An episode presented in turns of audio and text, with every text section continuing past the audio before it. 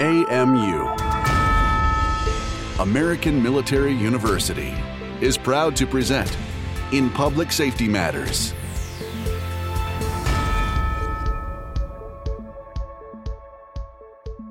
Hello and welcome to the podcast. I'm Glenn Koska, your host, and joining me today is Dr. Christopher Reynolds, American Military University's Dean and Vice President of Academic Outreach and Program Development.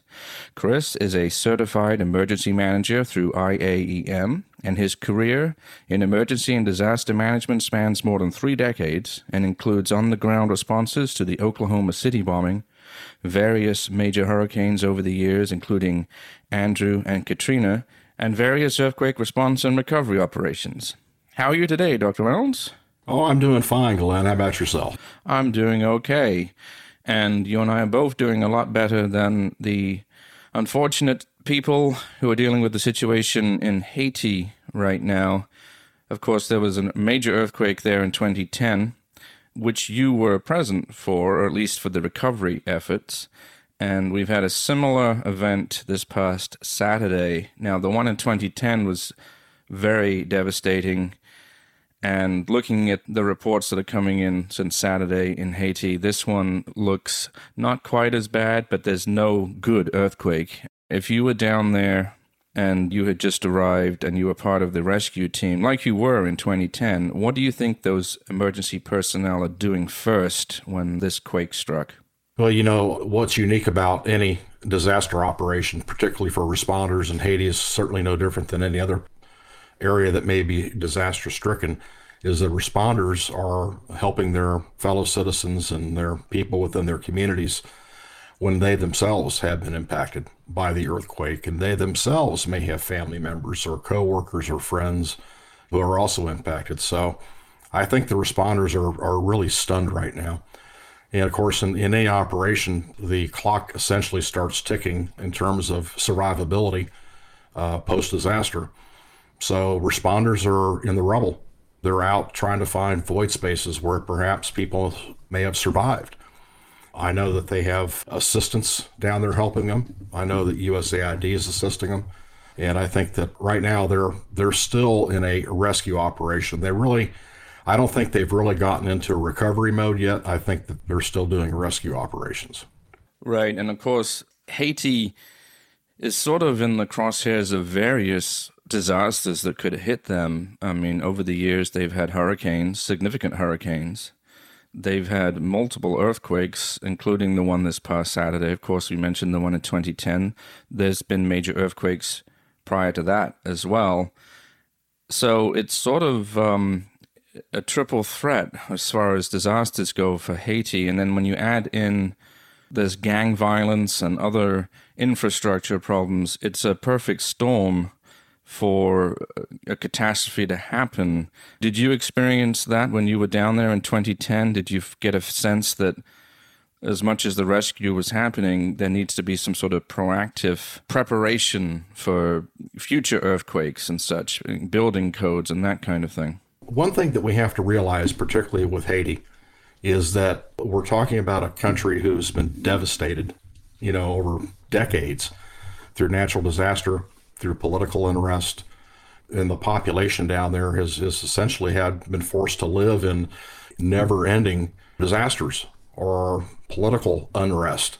So it's a country that has a very poor infrastructure. When I was there, basic things that we in the United States take for granted, such as, you know, clean water, sanitary facilities, food, fuel, the basic tenets of life are very hard to come by. So, that being the case, really have a consistent effort down there through USAID, through other organizations, through the World Health Organization, that are helping a lot of these communities. So when the earthquake hit, and then of course we had the tropical storm that came over and hit them on top of that, again, the one two punch, it's utter devastation. And people really can't appreciate just how horrible it is for those people that live there to have to deal with this and just accept that we're a disaster country and they're really at the beck and call of any aid organization that can come and assist them.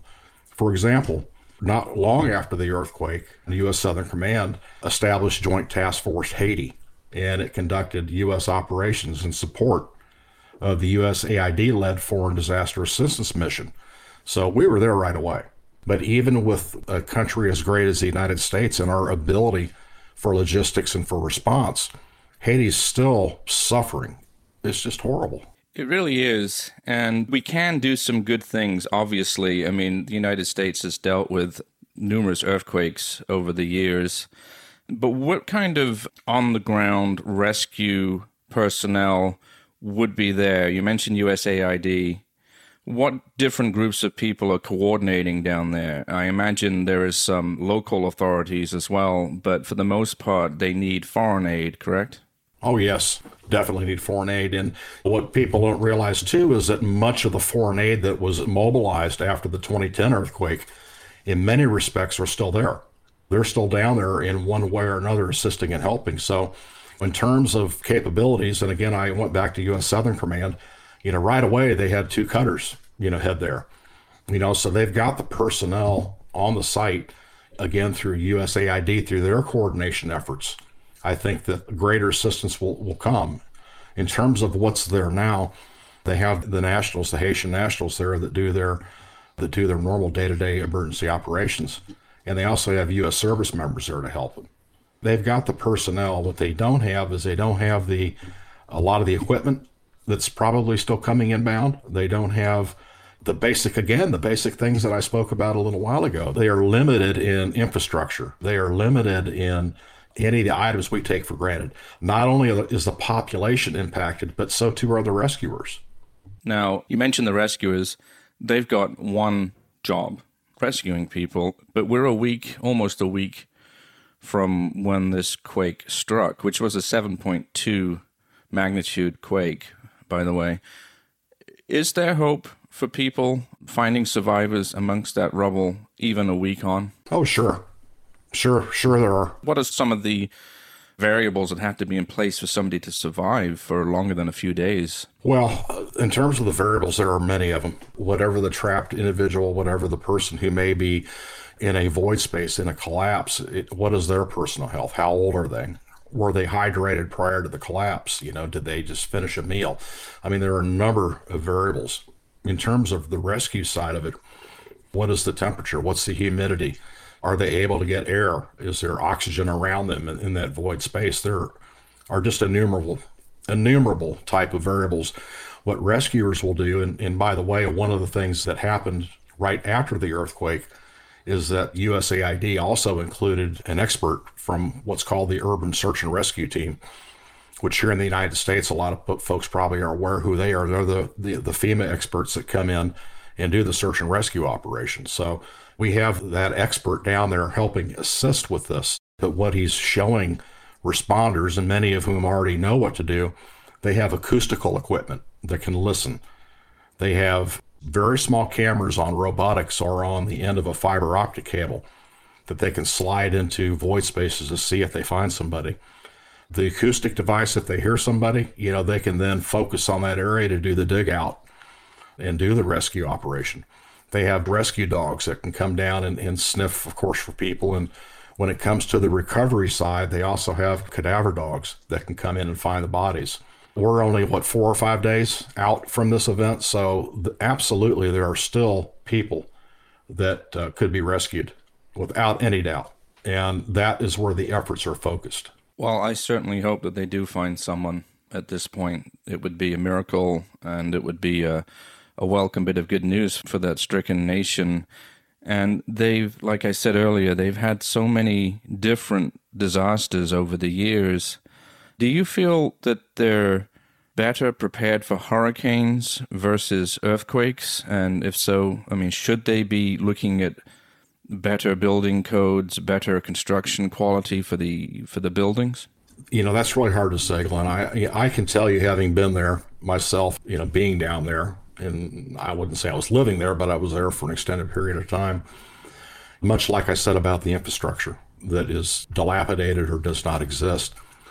We have to remember that building codes really don't exist in Haiti like they do in the United States. Nothing is built here that's not hurricane wind resistant or that doesn't have, you know, rated fire partitions and firewalls. Haiti really isn't the case. I mean, there may be buildings down there that would come up to some of the U.S. codes, but by and large, no, they don't have the building codes there. In fact, I would venture to say that the government is not capable. Think back, Glenn, we had a coup there not long ago, you know, several weeks ago, that involved, of course, the murder of their president. So the ability to governance, I don't think exists. And I think that what happens in Haiti is based on the area by which the community lives. For example, Port-au-Prince being the capital, of course, you know, dictates what goes on in the country. But I also think that a lot of the smaller communities self-govern. And I really don't think that they're too reliant on the federal, the Haitian federal government to come in and assist. This is why USAID, this is why what we call non governmental organizations or NGOs can come in and essentially bring their own infrastructure with them, bring their own airlift capability to move casualties out of Haiti, maybe to, to you know Santo Domingo or maybe to Puerto Rico or even the continental United States. The situation there is truly dire.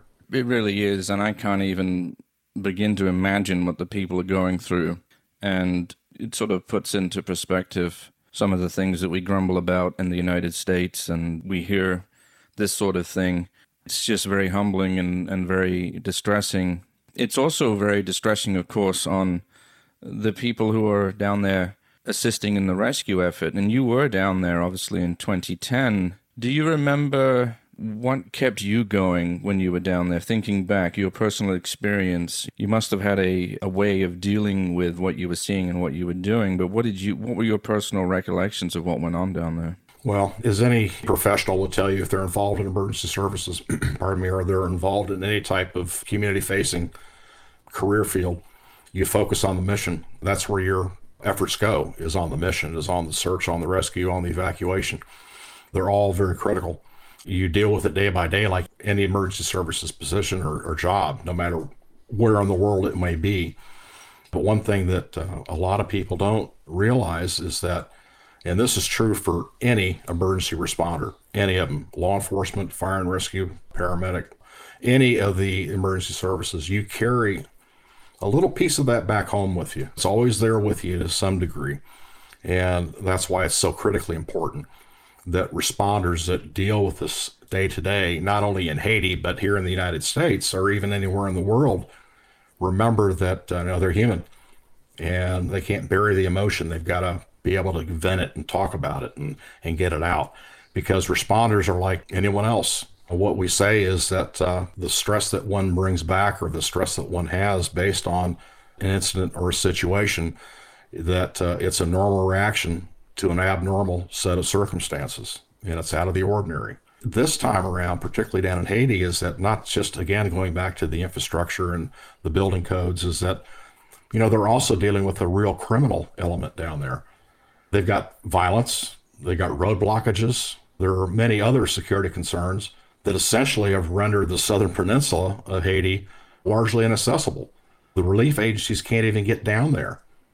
And so they're find themselves actually negotiating with these criminal gangs so that they can get aid flow down to the southern part of the, of the country. That's another element here in the United States. We really don't worry about those things. We don't think about those things. Imagine if in your community you had a, a large fire or a hazmat incident or you name the incident and roads were blocked so that responders couldn't get there to do the rescue operation or extinguish the fire or begin the search and rescue from debris. These are things here that, again, I want to say we take for granted, but we don't think about it because it's antithetical to what we even think of. But in Haiti, that's what they're dealing with.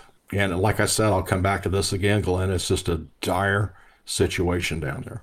It really is. And like you said, it's hard for us to imagine. I mean, if there was an earthquake, God forbid, in the U.S., a strong one, the idea of having to deal with gangs to get the relief to the people is just an outrageous thought. I can't even begin to imagine what that's like. We need to take a break. We'll be right back. To handle massive damage from natural and man made disasters, today's first responders need specialized training. Get started down your next training path in emergency and disaster management with a degree from American Military University. You'll learn from highly experienced practitioners in the field Take the next step and apply today at amuonline.com. We are back. Today we are talking to Dr. Christopher Reynolds about the earthquake in Haiti. Let's get back into our conversation. You've been on the ground at rescue efforts for hurricanes as well as earthquakes and the Oklahoma City bombing and many others. What can they do to make the next earthquake more survivable? Because there's going to be another earthquake. Haiti is sitting on a major fault line and they, like I said earlier, they've had numerous earthquakes over the years, significant ones. So, what can they do down there to make the next earthquake survivable or more survivable? Great question. Glenn, we have in in emergency management what we call mitigation efforts. So in this country, we're always always in a mitigation mode where we're always planning and we're always forecasting and we're you know preparing. I think that that model in Haiti is something that would help. But again, coming back to the reality of the facts is that the lack of infrastructure, the lack of in country organic coordination efforts and the capabilities and abilities, it's difficult to do. That's why we're helping. Again, for example, this is not necessarily part of that mitigation effort I talked about, but shortly after the earthquake, Urban Search and Rescue Team, which, and let me explain what that is to folks. An Urban Search and Rescue Team is a FEMA funded team that includes disaster rescue, planning, operations, administrative capabilities to essentially come into a disaster area and set up operations and conduct search and rescue and conduct the recovery operations after the disaster, which they then hand off and redeploy back to the United States. We have a our urban search and rescue team out of Fairfax, Virginia, is actually down there right now. They came in on the 15th. That team in itself, heck, they carry 52,000 pounds of, of equipment, specialized tools, which includes all the things to do the rescue operation. Haiti is not capable organically within the country to provide that capability.